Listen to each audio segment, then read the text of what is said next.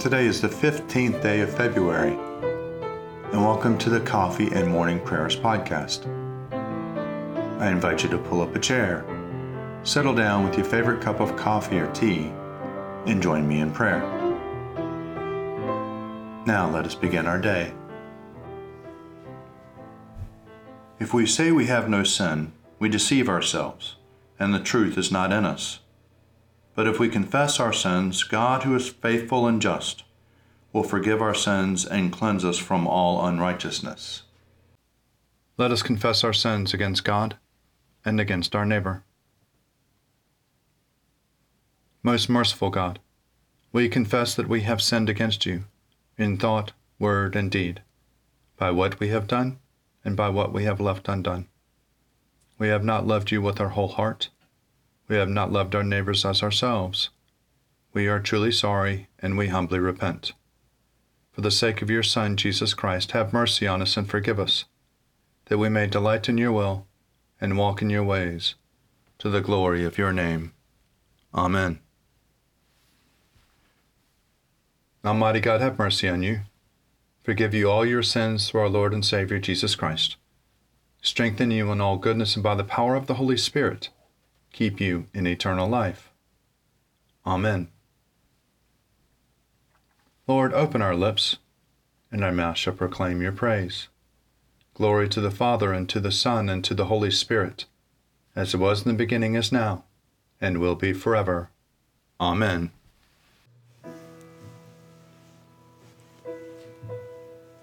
Psalm for the 15th day, evening prayer, Psalm 78. Hear my teachings, O my people. Incline your ears to the words of my mouth. I will open my mouth in a parable. I will declare the mysteries of ancient times. That which we have heard and known, and what our forefathers have told us, we will not hide from their children. We will recount to generations to come the praiseworthy deeds and the power of the Lord and the wonderful works he has done. He gave his decrees to Jacob and established a law for Israel, which he commanded them to teach their children, that the generations to come might know, and the children yet unborn, that they in their turn might tell it to their children, so that they might put their trust in God and not forget the deeds of God, but keep his commandments, and not be like their forefathers, a stubborn and rebellious generation a generation whose heart was not steadfast and whose spirit was not faithful to God. The people of Ephraim, armed with the bow, turned back in the day of battle. They did not keep the covenant of God and refused to walk in his law. They forgot what he had done and the wonders he had shown them. He worked marvels in their sight of their forefathers, in the land of Egypt and the field of Zoan. He split open the sea and let them pass through. He made the waters stand up like walls. He led them with a cloud by day, and all the night through with a glow of fire. He split the hard rocks in the wilderness and gave them drink as from the great deep. He brought streams out of the cliff, and the waters gushed out like rivers. But they went on sinning against him, rebelling in the desert of the Most High. They tested God in their hearts, demanding food for their cravings. They railed against God and said, Can God set a table in the wilderness? True, he struck the rock, the waters gushed out, and the gullies overflowed. But is he able to give bread or to provide meat for his people? When the Lord heard this, he was full of wrath. A fire was kindled against Jacob, and his anger mounted against Israel. For they had no faith in God, nor did they put their trust in his saving power. So he commanded the clouds open above, and opened the doors of heaven. He rained down manna upon them to eat, and gave them grain from heaven. So mortals ate the bread of angels. He provided for them food enough. He caused the east wind to blow in the heavens, and let out the south wind by his might. He rained down flesh upon them like dust, and winged birds like the sand of the sea. He let it fall in the midst of their camp, and round about their dwellings. So they ate and were well filled, and for he gave them what they craved. But they did not stop their craving, though the food was still in their mouths. So God's anger mounted against them. He slew their strongest men and laid low the youth of Israel. In spite of all this, they went on sinning and had no faith in the wonderful works. So he brought their days to an end like a breath, and their years when sudden terror. Whenever he slew them, they would seek him and repent and diligently search for God. They would remember that God was their rock and the Most High God their Redeemer. But they flattered him with their mouths and lied to him with their tongues. Their heart was not steadfast towards him, and they were not faithful in his covenant. But he was so merciful that he forgave them their sins and did not destroy them. Many times he held back his anger and did not permit his wrath to be aroused. For he remembered that they were but flesh, a breath that goes forth and does not return. How often the people disobeyed him in the wilderness and offended him in the desert. Again and again they tempted God and provoked the Holy One of Israel. They did not remember his power in the day when he ransomed them from the enemy. How he wrought his signs in Egypt and his omens in the field of Zoan. He turned their river into blood so that they could not drink of their streams. He sent swarms of flies among them, which ate them up, and frogs which destroyed them. He gave their crops to the caterpillar and the fruit of their toil to the locust. He killed their vines with hail and their sycamores with frost. He delivered their cattle to hailstones and their livestock to hot thunderbolts. He poured out upon them his blazing anger, fury, indignation, and distress, a troop of destroying angels. He gave full rein to his anger. He did not spare their souls from death, but delivered their lives to the plague. He struck down all the firstborn of Egypt, the flower of manhood in the dwelling of Ham. He led out his people like sheep and guided them in the wilderness like a flock. He led them to safety, and they were not afraid. But the sea overwhelmed their enemies. He brought them to his holy land, the mountain, and his right hand had won. He drove out the Canaanites before them and appointed an inheritance to them by lot. He made the tribes of Israel to dwell in their tents. But they tested the Most High God and defied him, and did not keep his commandments. They turned away and were disloyal like their fathers, and they were undependable like a warped bow. They grieved him with their hill altars, and provoked his displeasure with their idols. When God heard this, he was angry and utterly rejected Israel. He forsook the shrine of Shiloh, the tabernacle where he had lived among his people. He delivered the ark into captivity, his glory into the adversary's hand. He gave his people to the sword and was angered against his inheritance. The fire consumed their young men. There were no wedding songs for their maidens. Their priests fell by the sword, and their widows made no lament. Then the Lord woke as though from sleep, like a warrior refreshed with wine. He struck down his enemies on the backside and put them in perpetual shame. He rejected the tent of Joseph and did not choose the tribe of Ephraim. He chose instead the tribe of Judah and Mount Zion, which he loved. He built his sanctuary like the height of heaven like the earth which he had founded forever. He chose David his servant. He took him away from the sheepfolds. He brought him from following the ewes to be a shepherd over Jacob his people and over Israel his inheritance. So he shepherded them with a faithful and true heart, and guided them with the skillfulness of his hands. A reading from the letter of Paul to the Philippians, chapter 3, beginning at the 12th verse. Not that I have already obtained the resurrection from the dead or have already received and reached my goal, but I press on to make it my own, because Christ Jesus has made me his own. Beloved, I do not consider that I have made it my own, but this one thing I do. Forgetting what lies behind and straining forward to what lies ahead, I press on towards the goal for the prize of the heavenly call of God in Christ Jesus. Let those of us then who are mature be of the same mind. And if you think differently about anything, this too God will reveal to you. Only let us behold fast to that which has been obtained. Brothers and sisters, join in imitating me and observe those who live according to the example you have in us. For many live as enemies of the cross of Christ.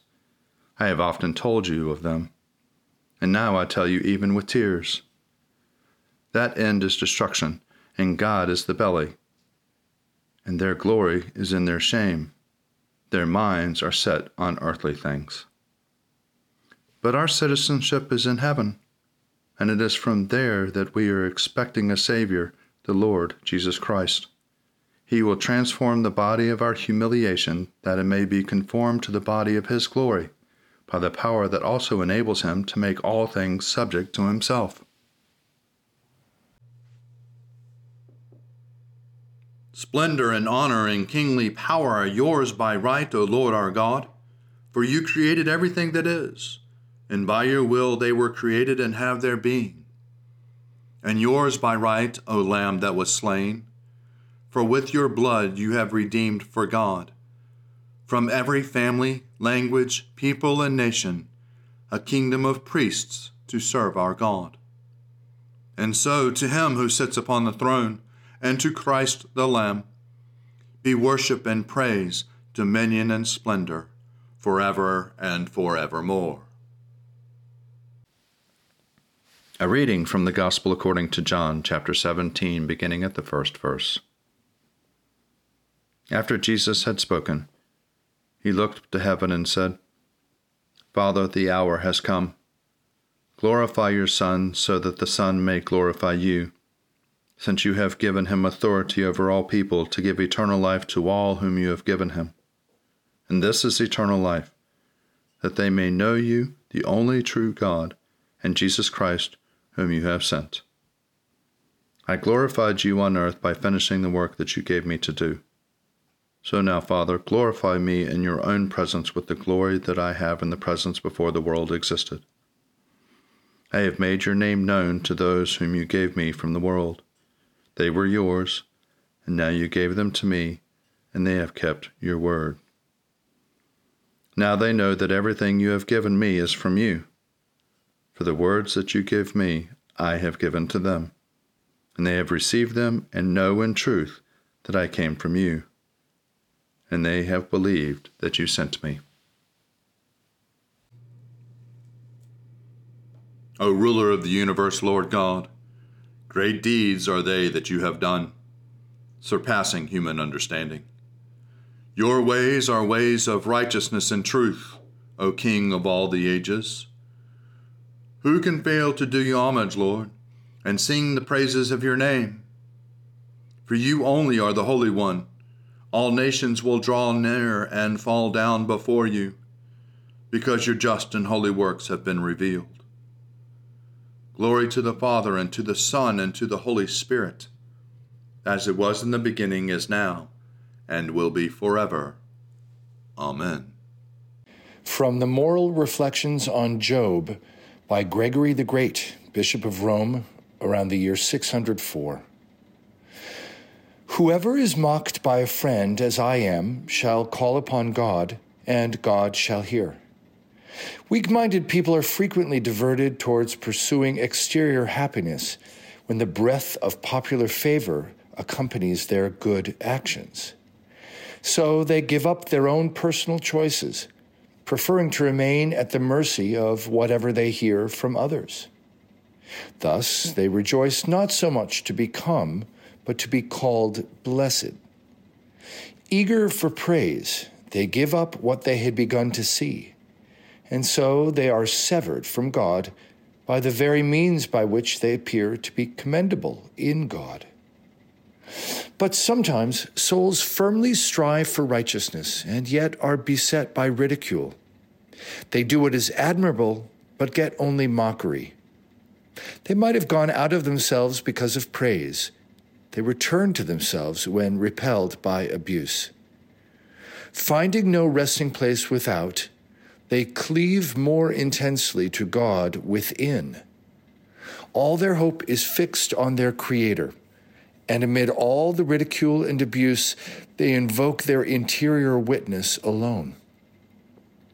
Those who are afflicted in this way grow closer to God the more they turn away from human popularity. They straightway poured themselves out in prayer, and, pressured from without, they are refined with a more perfect purity to penetrate what is within. In this context, the words apply Whoever is mocked by a friend, as I am, shall call upon God, and God shall hear. For while the wicked reproach the just, they show them whom they should look to as the witness of their actions. Thus afflicted, the soul strengthens itself by prayer. It is united within to one who listens from on high precisely because it is cut off externally from the praise of other people. Again, we should note how appropriately the words are inserted as I am.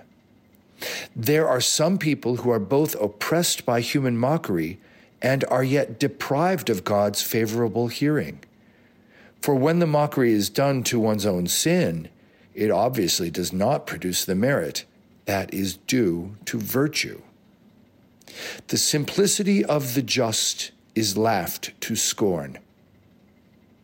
It is the wisdom of this world to conceal the heart with stratagems, to veil one's thoughts with words, to make what is false appear true and what is true appear false. On the other hand, it is the wisdom of the just never to pretend anything for show, always to use words to express one's thoughts, to love the truth as it is, and to avoid what is false, to do what is right without reward, and to be more willing to put up with evil than to perpetrate it, not to seek revenge for wrong and to consider as gain any insult for truth's sake. But this guilelessness is laughed to scorn, for the virtue of innocence is held as foolishness by the wise of this world. Anything that is done out of innocence, they doubtless consider to be stupidity. And whatever truth approves of, in practice is called folly by their worldly wisdom. Here ends the reading.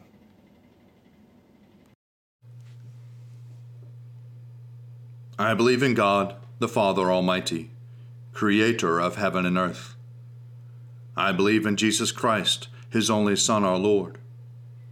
He was conceived by the power of the Holy Spirit and born of the Virgin Mary, and suffered under Pontius Pilate was crucified, died, and was buried.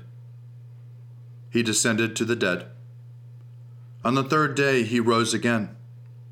He ascended into heaven and is seated at the right hand of the Father. He will come again to judge the living and the dead.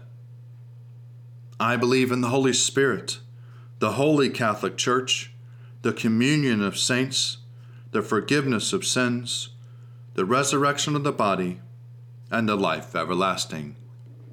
Amen.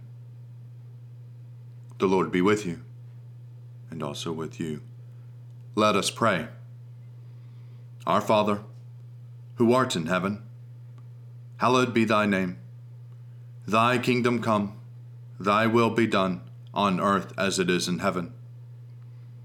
Give us this day our daily bread, and forgive us our trespasses, as we forgive those who trespass against us. And lead us not into temptation, but deliver us from evil. For thine is the kingdom, and the power, and the glory, forever and ever. Amen. Show us your mercy, O Lord, and grant us your salvation. Clothe your ministers with righteousness. Let your people sing with joy. Give peace, O Lord, in all the world, for only in you can we live in safety.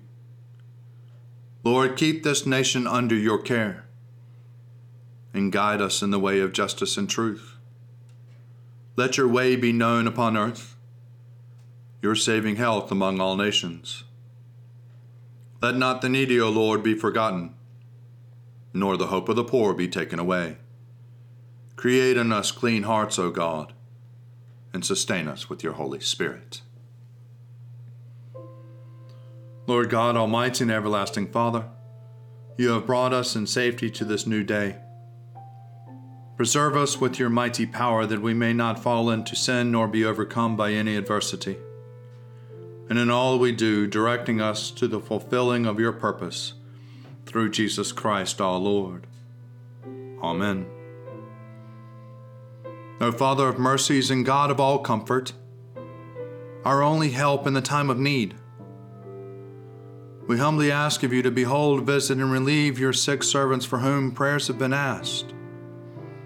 Look upon them with the eyes of your mercy Comfort them with a sense of your goodness. Preserve them from the temptations of the enemy, and give them patience under their affliction.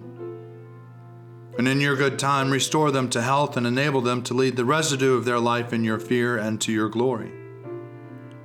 And grant that finally they may dwell with you in life everlasting, through Jesus Christ our Lord. Amen. Almighty and everlasting God, by whose Spirit the whole body of your faithful people is governed and sanctified, receive our supplications and prayers which are offered before you for all members of your holy church. That in their vocation and ministry they may truly and devoutly serve you through our Lord and our Savior, Jesus Christ. Amen.